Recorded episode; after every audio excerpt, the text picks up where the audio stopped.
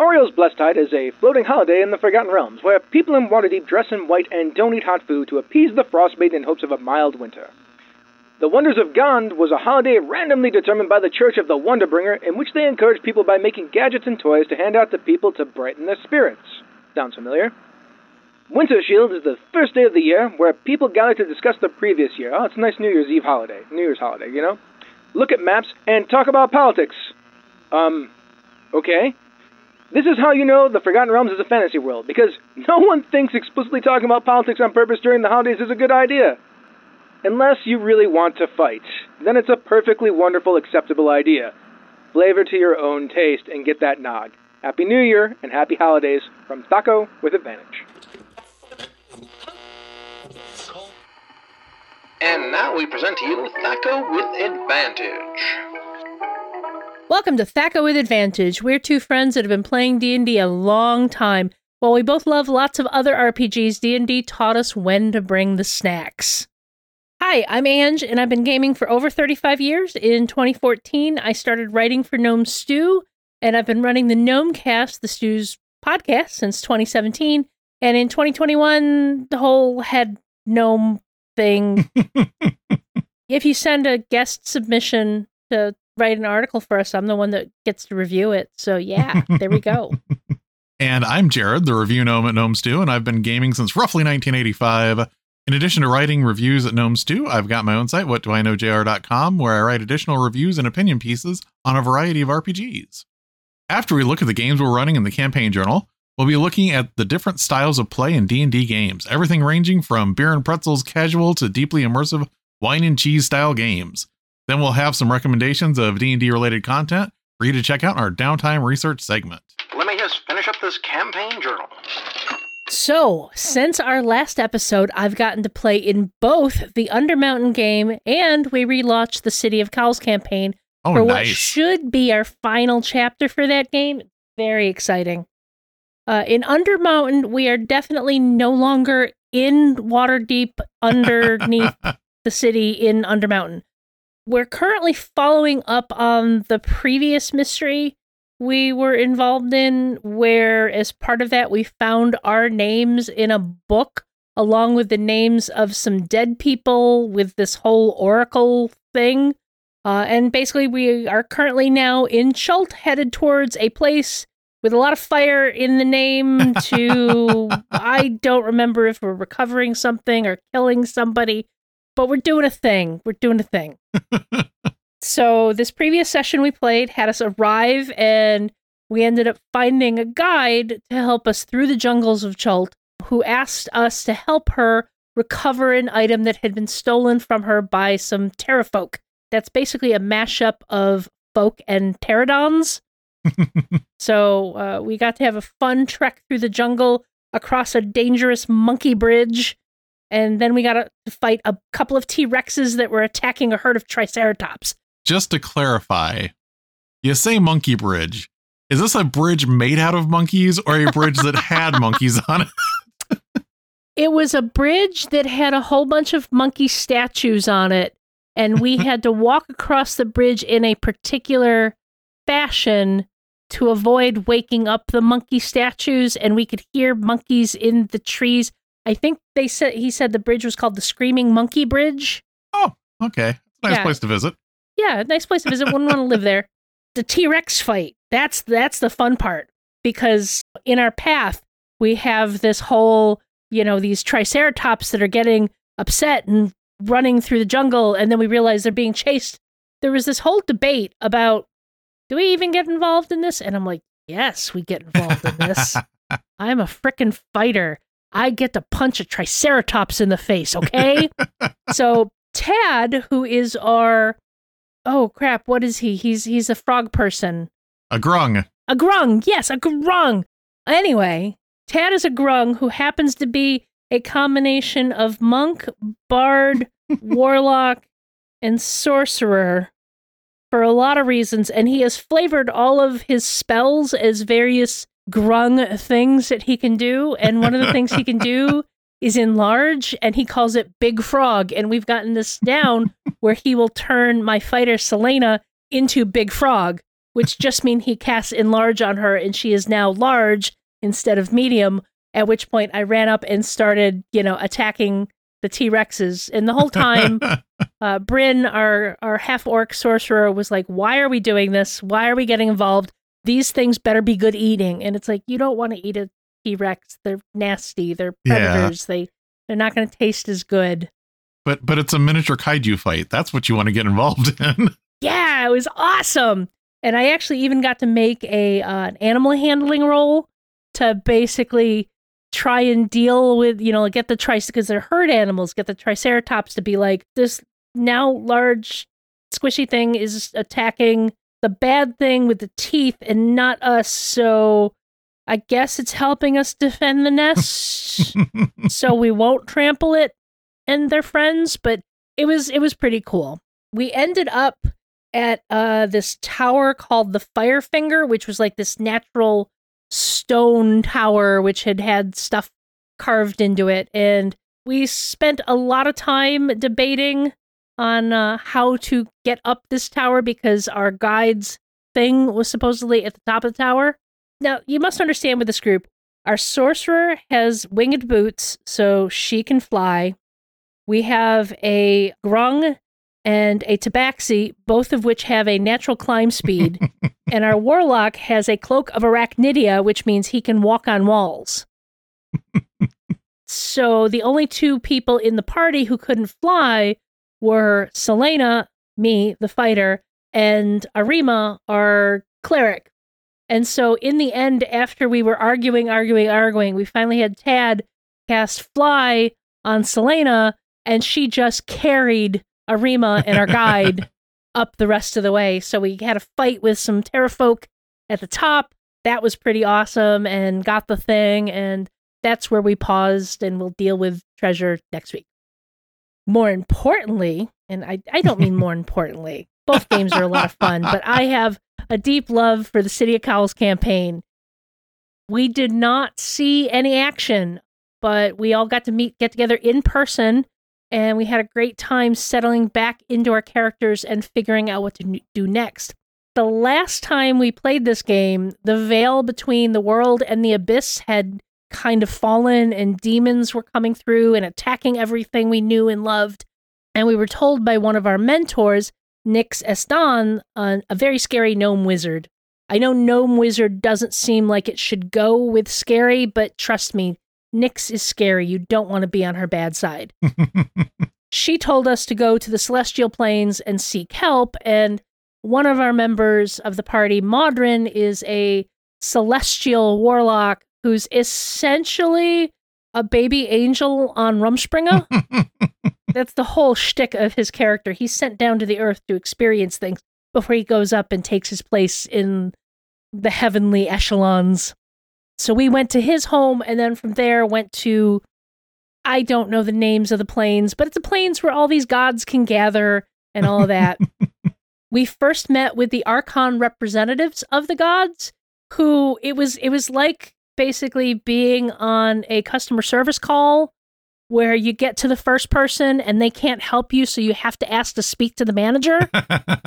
so we were told, okay, they'll go get the actual gods and bring them in.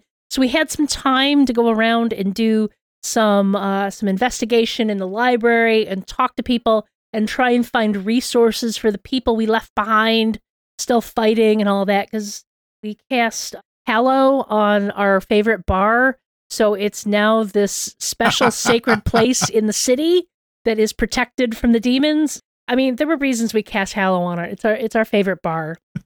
and, you know, then we had these scenes with the gods basically trying to explain to us why they couldn't get directly involved, but us trying to be like, look, your worshippers are down there. You owe them more than just saying, sorry, our hands are tied.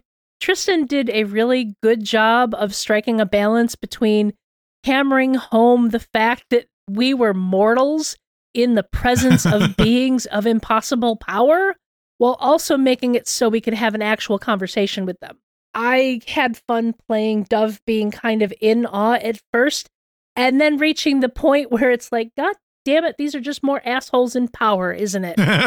and starting to give them sass and convince them to do more to help us. In the end, they gave us each, well, first of all, they explained that to solve the problem without them just resetting the world and starting over from scratch, which we don't want them to do because all of my stuff is down there. to solve the problem, we needed to go kill Asmodeus. oh, that's simple. Okay, that sounds simple, and that's something that Anu, our tiefling uh, rogue, has wanted to do since the campaign started because she would like her soul back. Thank you very much. Okay, how do we do that? So we got told about some various artifacts that should help us actually take on Asmodeus, which will basically probably get us through another few levels of leveling up these characters to the point where we can take on Asmodeus. But we also each got a boon from the various gods to help us on this journey, along with being told where to go to recover these artifacts and these things that will help us. We ended up getting teleported to a temple of Tiamat where some of these items, one of these items are, and we were greeted by a blue dragon as a cliffhanger went across the screen, and we get to find out what happens when we play again. Dun dun dun. You mentioned that one of these games isn't more important than the other, but I happen to notice in one of these games, you really just wanted to roll initiative and beat up on something. And on the other, in the other one, you have this deep, long standing story with connections to all sorts of things. I wonder if we could get a topic out of that. I wonder if there's a topic about that. But before we examine that, I would just like to say the only gaming related thing that uh, I've done since our last recording is something we may talk about in the future, but it is not this day. so mainly I've just been having lonely fun making characters on Roll20's character builder now that you can use it outside of a specific game. So I've been playing with all my little options and going, hey, all the people that I play with don't have these, so I'd have to really talk them into letting me play this like Minotaur Warlock of the Sybil. So that's that's been what I've been doing. You've gotten to do some stuff. You just can't talk about it all. And Yeah. And I mean, like, there is a long standing history in role playing games of just sitting there and making characters. Yep. This is a thing I have never been capable of doing, but I have plenty of friends who are like, they've just sat there and made character upon character upon character that they've never ever gotten to play. They just made a character. What's really funny is when I do stuff like that, I will make like either the most, you know, over the top, this is the most Minotaur Minotaur that's ever Minotaured, or the exact opposite. Like this is, you know, a Minotaur wizard that does not like to get their hands dirty and, you know, that sort of thing. And the funny thing is, is half the time when I make those really extreme characters, they're fun to build, but I don't end up playing them. I usually like make something less over the top when I actually make something to play. Says the person who is currently playing a Githyanki uh druid of uh Circle of Stars. um there there's there's something to be said about finding the and this is probably a completely other topic that we can put a pin in uh but there's something to be said between finding the balance between making a mechanically functionally awesome character Mhm. and a character that is fun to play Yeah. my buddy Chris, who made Tad this completely off the wall, grung mixture of classes that he just chose because he felt like the abilities gave him something vaguely frog like, Mhm. or it the warlock is because he picked up uh, sentient swords, two sentient swords to talk to him. But in a previous campaign, he made a character that I I could not tell you what the character was, but it was a mechanically awesome character in that in one round he could do three attacks and do something like 80 damage regularly. but he wasn't having any fun Yeah. with the character because it was a one trick pony, even Mhm. though it took a couple of classes to make that one trick pony. It was just not fun for him. yeah. Welcome to the Dungeon Master's Workshop. Moving on into the Dungeon Master's Workshop, we've spent the last year and a half talking about D&D here on the podcast, but we've never really dug into the different ways that D&D is played. While we all may be ostensibly playing the same game, not everyone plays it the same way, And we wanted to dig into that topic a bit and talk about the different styles of play we have here with D&D and this hobby in general. So, what are some of the styles of play that you can think of? Because we care about our listeners, we decided to frame all of our game terminology around foods, especially since it's getting close to the holiday season. We started thinking about beer and pretzel games, and all of the rest of this terminology kind of exploded out from there. So, blame me for being hungry. Beer and pretzel games are kind of prioritizing immediate fun and action over long term development to deep story elements. Buffet games are games where there might not be a lot of continuity carried over from one session to the next. Full course games are games where stories carry elements from session to session to build on one another. And wine and cheese games are games prioritizing interaction with the story elements of the game with deep interpersonal development. So, what style of play did you start with when you began playing? So, I can't say that it was beer and pretzels because I started playing when I was 12, and that would say really bad things about me. It might have been root beer and pretzels. Um, actually, it was like horrible amounts of Mountain Dew and Funyuns. so we played a lot of you know stumble into this place with traps and monsters. What are you going to do next? Type of games. But I am pretty insufferable about adding story elements to almost anything. So by the time I was running in the Forgotten Realms, which is when I was about 14 or so, I started adding tons of stuff that were story elements, whether they made sense or not, because I really like that kind of connective tissue even if the players weren't engaging with it much, I was enjoying it. So like I was saying, "Hey, don't you understand? This guy is a member of the Zhentarim. But are we supposed to kill him? Yeah, you're supposed to kill him. Pretty much the same as you. I can't really call it beer and pretzels, but the way I played when I was a teenager and just getting started is pretty similar to the way I hear beer and pretzel games described today the continuity might have been there, but the story wasn't the important part. Exploring and fighting monsters were the key elements that everyone was there for.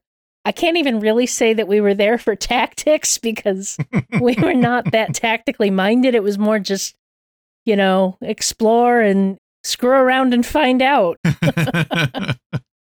so, why do you think there are different styles of play? I mean, it's the same game. We're all playing D&D. Why are we playing it differently? I think the best answer that I can come up with is that for me personally, sometimes I want to watch Mortal Kombat and sometimes I want to watch the extended edition of all the Lord of the Rings movies. you know, if you really like one of those more than the other, you might do it more often, but you still get a hankering to do both of them every so often.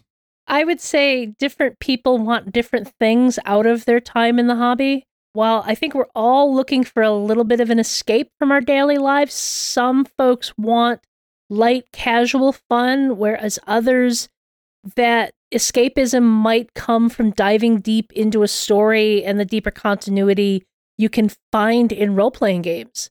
I also think there's an aspect of people learning to run what they were comfortable playing and developing their skills related to that style. Yeah, I agree. I definitely probably lean a little more towards wine and cheese in general, whereas I'm here for the story. And even back in those days of we were just running into a dungeon to see what happened, I was still kind of like all about the actual role playing and and the cool fantasy elements of it.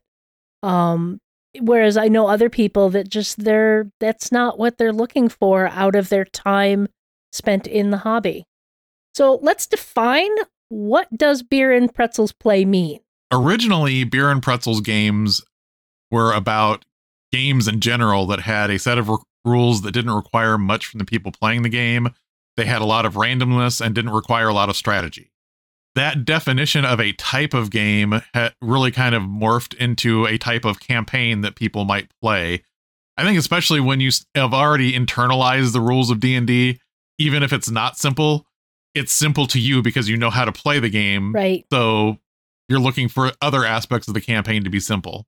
You talk about the rules don't require much and the funny thing is is I think a lot more non D&D rules light games are all about diving into the emotion and the story and the they're like those are totally now on your charcuterie tray. Oh yeah, definitely. But yeah, I mean, I think it just kind of turned into this idea that you're not going to worry about explaining why they ran into a dragon. It's just it's a cool time to fight a dragon. And all of the nuances of these encounters where people show up people show up expecting to roll initiative and beat up monsters. That's what a beer and pretzels game really is. And it doesn't necessarily it doesn't mean there's no role playing. Oh, People, no. you know, sometimes people get, you know, enjoy having their funny voices for their characters or, you know, just being obnoxious with the way their character is played.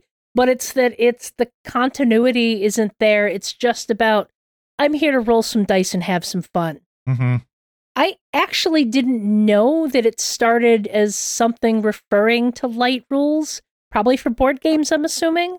Yeah, I'm thinking that's Yeah, I've almost always heard it related to moderately crunchy games like D&D where people want to just relax, let off steam without too much worry about story or continuity. Um folks who want to get together, have some laughs, let off steam, roll some dice. So on the other end of this arbitrary spectrum that we've made up, what are people looking for in wine and cheese games? Yeah, I was just going to say I think we need a pat on the back just in case um anyone no one else has used this term because that means we came up with it.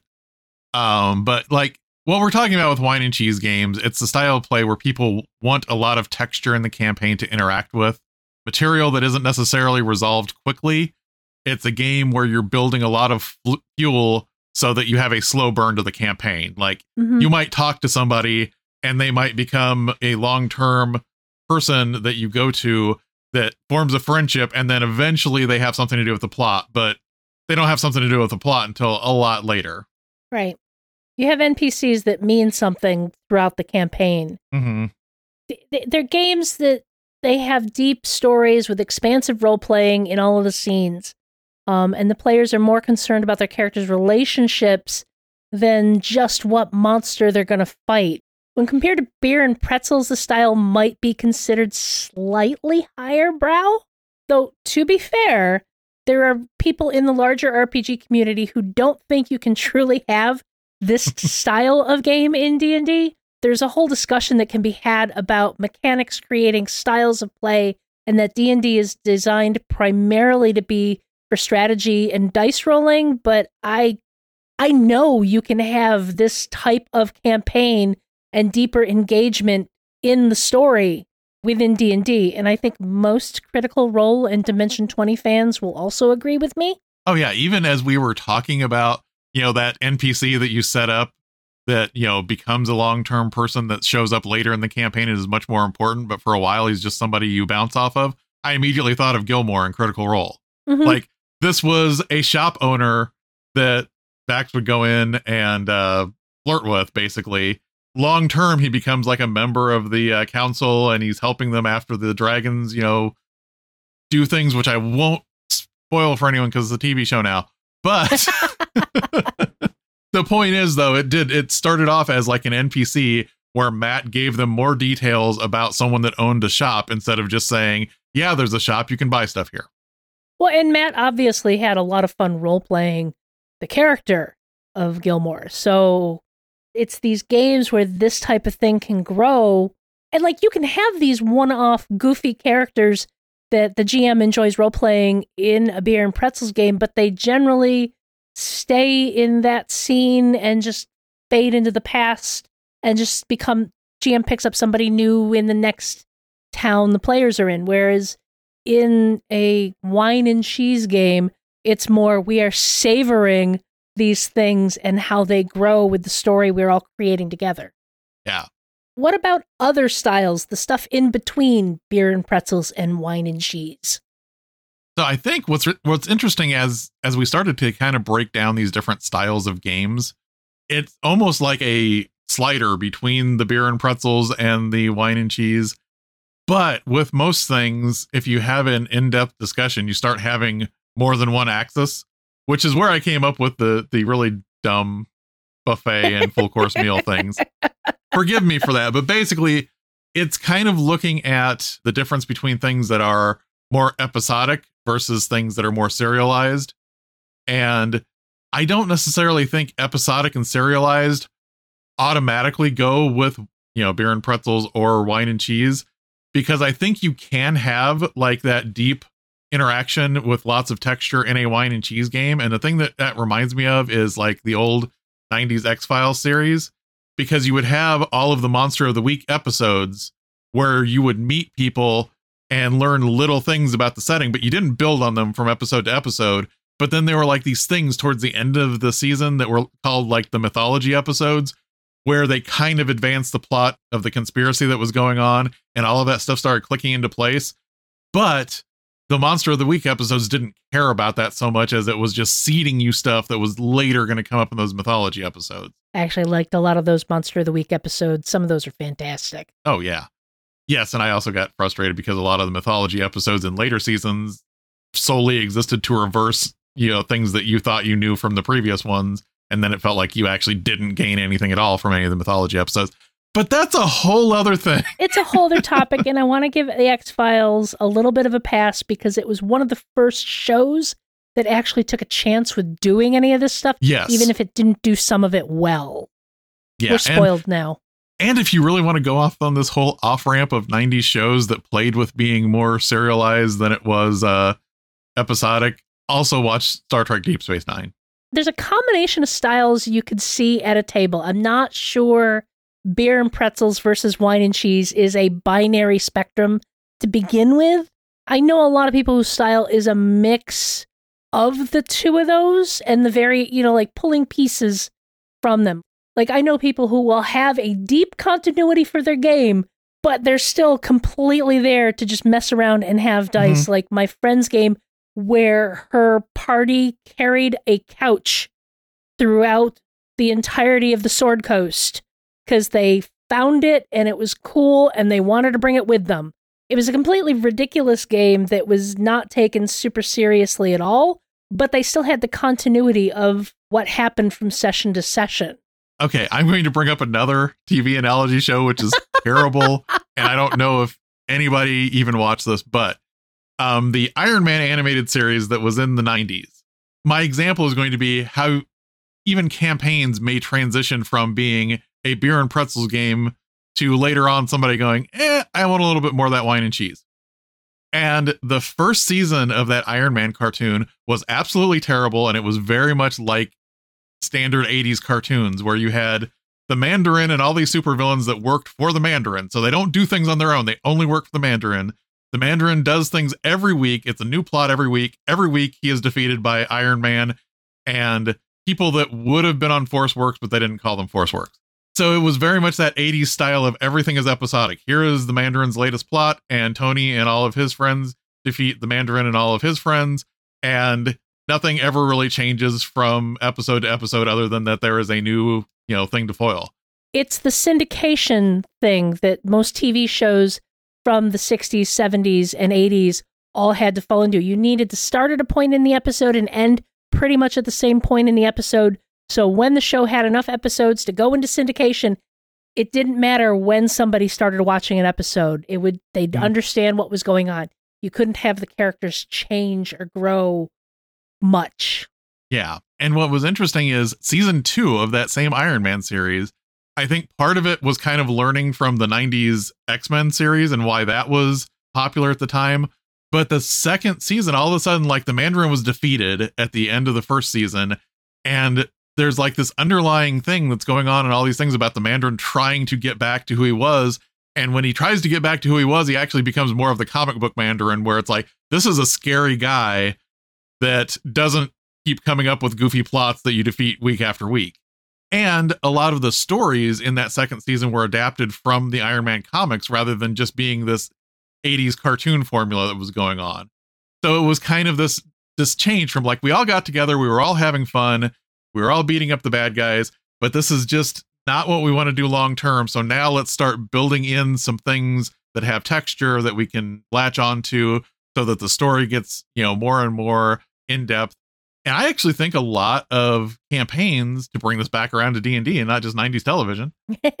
I think a lot of campaigns end up doing that too. I think a lot of times some of the stuff that you're doing in like tier 1 adventuring is kind of that whole hit or miss. We're just doing this to see what kind of party we are. And after that develops, when you get into like tier 2 characters and tier 3 characters, is when you start getting that idea that some of this other stuff mattered and you cared about it and you start kind of building it into something that is more than just that, you know, here's a thing to fight this week. So, what do you do when you have a group of players that want different styles out of the same game? That can be really rough because you have players with different expectations. I ran a multi year game where I had one player that didn't lean into any details.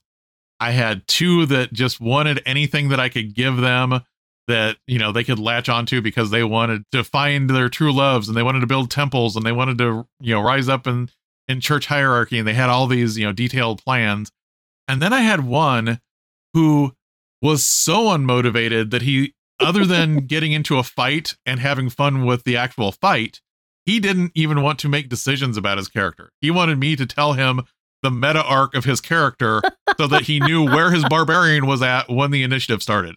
It was almost like he wanted a backstory, but he didn't want to do any details for the backstory.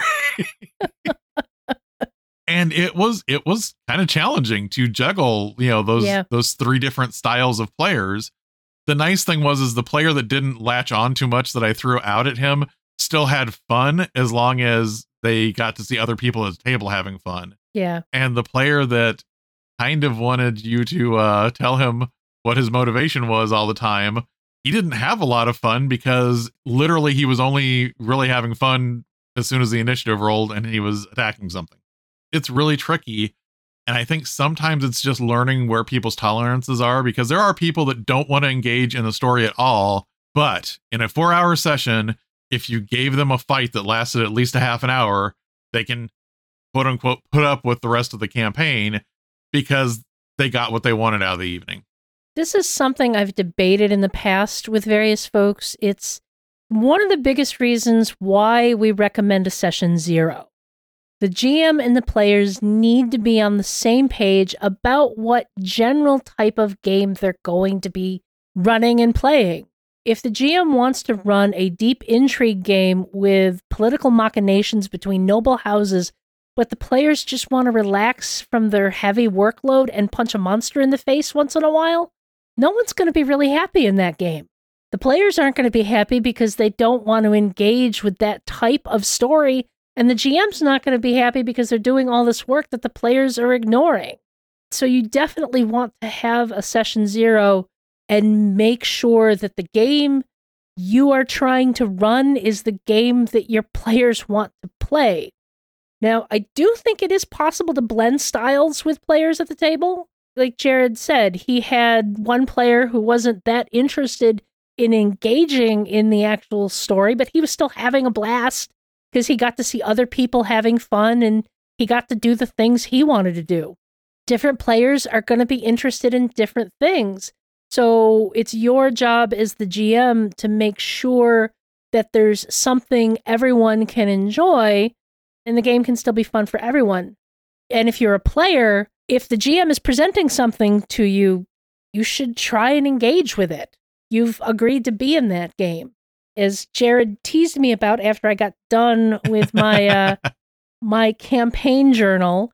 That City of Cowls campaign is oh that is that is my wine and cheese. I love this game so much. I am so deeply invested in my character Dove and all the other characters in that party. It's just such a delightful thing to get to be a part of. I don't want to say anything bad about the Undermountain campaign because it's a lot of fun. Our characters are a blast in that game.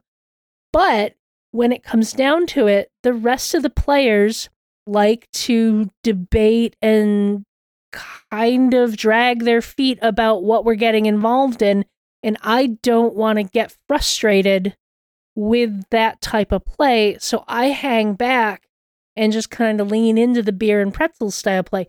Also, my friend Scott, he and I have this running thing where all of his NPCs are jerks.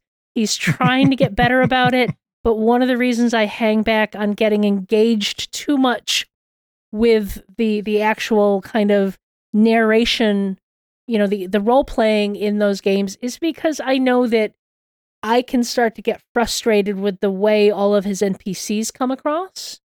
So it's more fun for me to just hang back and let that game happen. It doesn't mean I don't enjoy that game. It's just a different style of game for that particular situation. You know, it's interesting when you talk about like the NPCs that are jerks. I'm also wondering if that's not kind of an artifact of earlier versions of D&D as well because your NPCs were people that were in a spot where your PCs went to recover things between sessions. You weren't necessarily supposed to care about them or engage with them, but the DM might want to make them memorable just so that it wasn't you hand waving right. going back into town. So, in lieu of deep role playing, you remember this merchant because he's a big, massive jerk. in one of Scott's very early campaigns, it got to the point where I was like, we have no reason to help these people. This village is asking us to do something for them, but they're treating us like dirt. Why on earth would we engage with anything they're asking us to do? Campaign kind of died right after that because things kind of fell apart, but it was it was something Scott and I have talked about and you know again that's a whole other topic of you know, how to make your NPCs interesting and varied, something your players can engage with both on a they're a jerk level and hey, this is a person I will defend to the death. It's a thing. We should bring this up at some other time, but like having reviewed a bunch of, you know, 5th edition adventures, one of my biggest criticisms of some third party adventures are they are still written in that style of hey, you need to save this town full of people that are all jerks. and it's almost written into how the characters are portrayed. It's like they have secrets and they're not secrets that are nice secrets. It's that, you know, this person is screwing over this person, this person is secretly. Uh, and I'm like, okay, I realize there are innocent people in this town, but the faces of the town, the people with names that have role playing information are all jerks. So why are you going to want to save this town? Yeah. And actually, that's something I kind of want to pat Wizards on the back for because a lot of Wizards adventures are much better now about presenting you with NPCs and locations that are not jerks, that you are likely to engage with and really like. So, therefore, you kind of want to help them out. Not every NPC, but a lot of times when they do present a home base, they are presenting, you know, people that are not going out of their way to be complete a-holes. Yeah, it's it's important to have a mixture of NPCs. Again, that's a whole other topic you know, it basically leads into why I consider the City of Cal's campaign wine and cheese, and I consider the Undermountain game beer and pretzels. So now that we've talked about the various styles, what style do you prefer now? See, what's really funny is my knee jerk is like we were saying earlier, that whole idea of it being wine and cheese or not just a beer and pretzel game. I think we almost get defensive because it's a game. So we want to say, oh, it's a game. I don't want to take it too seriously. And we tell ourselves, oh, yeah, I'm, I'm probably closer to beer and pretzels. Even though I didn't want to say, for example, our Midgard game is wine and cheese because it's just like this knee jerk reflex to say, oh, we're not that, uh, we're not that highbrow. I look and see that I have spreadsheets of NPCs and where they live and how they are connected to the PCs I am definitely much more leaning towards the the wine and cheese side of things than I am beer and pretzels. Yeah, I can enjoy pretty much any style of play with the right people, but my favorites are always going to be the ones where the story is rich and the character interactions are fun and meaningful. There's a reason I keep raving about Dove and the City of Cal's campaign. At the same time, I still love getting to kick ass and take some names in a fight. Like the time that Dove dropped her ice version of a fireball on a room full of fire based demon goons and took all of them out but one. It's D&D, so I want to roll that D20 or the fistful of D6s for the damage. Uh, but it's the character relationships and the story that are going to make the game stand out and last in my memory. I guess you could say I want that charcuterie board followed up with some Pepsi Zero. Yeah, and I, I honestly think that's that's really where a lot of this comes down to. We have a tendency when we define things to think that things fit entirely within those definitions. Yeah. Most things in life fit kind of in the definitions that we come up with, and they spill out in places. I rail constantly against social media pushing a binary on any given topic. So I don't want to push a binary of your game is either beer and pretzels or wine and cheese. Every game is going to be somewhere in the middle of those two ideas. Or, you know, as Jared said, there's a whole other z axis or something, and there's other factors that are making your game what it is. You know, another thing that came up just as we were talking about this, and I don't know if this is as true of people that have adopted the game in recent years, but I think there was there's almost a stigma with some of us about how we weren't supposed to take the game more seriously.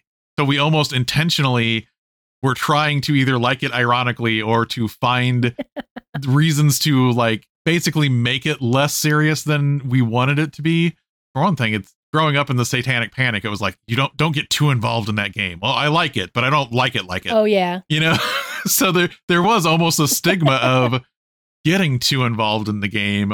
Or the people you would meet who were that involved in the game were kind of scary. Yes. Because all they could talk to you was about their version of Raistlin or Drizzt and what they were doing. And there's a reason the idea of somebody telling you about their character is cringe. Yes. It's actually not. I tell you about my characters all the time, and you guys keep coming back to listen to me. So there. um, but there's people out there who don't know how to dial it back. Yeah. And so it ends up becoming, I need to get out of this conversation. And back in the 80s and early 90s, there was a lot of that with the people who took their games too seriously. And so it kind of created this well don't take it too seriously it's just d&d Yeah. And and I think part of that even goes back to the idea that people were filling in details of their characters that were not connected to the game or to other players. So all of those details you were hearing were about how awesome they are because of all these details that have nothing to do with interacting with other people yeah or with a story. It was just these are all the awesome things that I sat in my room and decided were true about this character. i mentioned the whole the the rules light games that are you know the kind of the epitome of the wine and cheese ideal Mhm. of it is just about the character and the story and all that there's a lot of good stuff that comes out of that too even if there is a little highbrow looking down upon games like d&d Mhm. it's all gaming. We're here to play pretend like adults okay? Um it doesn't matter if it's you know this indie game where we're just burning little tea light candles and burning paper or we're sitting here with our polyhedrals and rolling dice to defeat a dragon.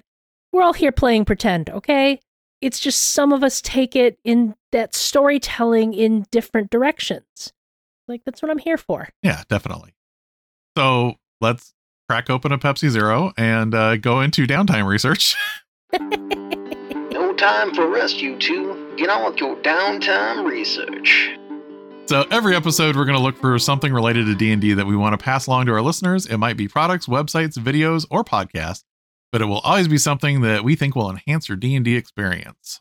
So recently at a convention, a friend was lamenting about the waste of paper he was burning through with the index cards he was using for a game because he would keep writing things on the index cards to hand out to players. Since he didn't know about these, I thought I would bring them up here as something to share with you guys as an alternative to those paper index cards. Dry erase cards. Um, you can get a pack of dry erase markers and a pack of these dry erase cards. They come in a variety of sizes.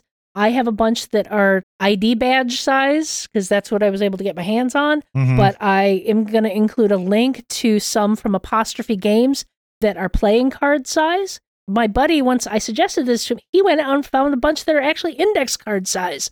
So they can just fit right in his pack where he used to keep the index cards. But they are a great way to write down quick notes to put out on the table for your players. Um, just do a Google search for dry erase cards and you'll find a bunch of them. But it's it's a cool addition to your gaming bag. Definitely. And I'm looking over at my shelves right now, and I have the index card size and the uh, playing card size both sitting over there on my shelves. You can also actually find table tents that are also dry erase. I actually have that just underneath the index card sized ones over in this shelf here. Um, so this time around, I wanted to bring up that in addition to Darrington Press's Tal'Dorei Reborn, there's new third-party products on D&D Beyond. Lairs of Etharis, which is a bunch of monster lairs from level 1 through 20, and Dungeons of Drakenheim, which is a sandbox style adventure exploring a ruined city while you're dealing with a bunch of other factions that are also exploring the ruins. Those are both available now. The common element between them is both products were originally published by Ghostfire Gaming. Dungeons of Drakenheim is a thing that they published for another uh, company, but they're both through Ga- Ghostfire Gaming. And that's really interesting to me because Ghostfire Gaming has not really done much when it comes to VTTs. But they now have products up on both Demiplane Nexus and D&D Beyond. So it's really interesting to see this ecosystem starting to evolve where I don't know, maybe some companies are going to completely cut out VTTs, but they still feel a need to have a digital presence somewhere with their products. Also, all of these uh, products, uh, or at least all the lairs, Dungeons of Drakenheim is available for pre-order, but it's not up yet. But the Lairs of Etharis, Be looking at that different not only play up, in but D&D games. you can everything ranging from beer and pretzels the, um, casual to D&D deeply immersive wine and cheese uh, style thing games that they have going on, and everything in between. So essentially, they have in between and then we were jumped into the VTT market by jumping into D and D Beyond's kind of side foray into maps because all of this is loaded up. You have all of those maps. If you own it, you can pull up the maps from Lairs of Etharis and run your encounters through D and D Beyond's map function. So we live in interesting times. We do live in interesting times. I wish they weren't so interesting sometimes, but there you go. And I also wish that some products were not spread out over so many different websites because I don't want to buy them multiple times and I want them to play nice with each other. Yeah. Um, it does also make you wonder what other third party companies are going to start showing up on D and D Beyond because for a while people were thinking Darrington Compress, That's just because it's Critical Role's imprint. And They already have an, an existing relationship with D and D, so that's probably why they ended up on there. But now this is another company that has their third party material up on there, so that feels like they are building momentum towards getting more stuff onto D and D Beyond that isn't just people that they've had a previous relationship with. That is pretty interesting. The future just keeps on coming and coming and doesn't slow down. So we'll see where it goes eventually. Maybe. I don't know. I guess it means that when we're in the retirement home playing D and D, we're gonna have to have internet access. That's that's what I'm saying. That's what I'm saying here. I mean, we're going to have to have internet access in the retirement home anyway. That's true. I I couldn't live without that. So yeah, I mean, that's kind of a given. So, we are happily part of the Misdirected Mark Productions Network. So, we wanted to give a shout out to another MMP show. If you are enjoying us, consider checking out. The Gnome Cast. Several gnomes from Gnome Stew get together and talk about gaming topics and themselves in an effort to entertain you and to avoid being thrown in the stew. And you might hear familiar voices on that podcast from time to time as well. if you like the Gnomecast, you should probably also be reading Gnome Stew. It's a great blog with new content every week. And if you're interested in writing a guest article, there's a submission form for you to pitch your idea. the solstice approaches. The nights are growing longer, and as we approach all kinds of celebrations and obligations, we are going to take a short break. After this episode, we'll be waiting until the new year for more fun, so the next regular episode should come out around January 10th. We have used up all of our resources, so I think it's time for a long rest. I hope this adventure was rewarding for you, and we hope you go exploring with us when we start our next adventure.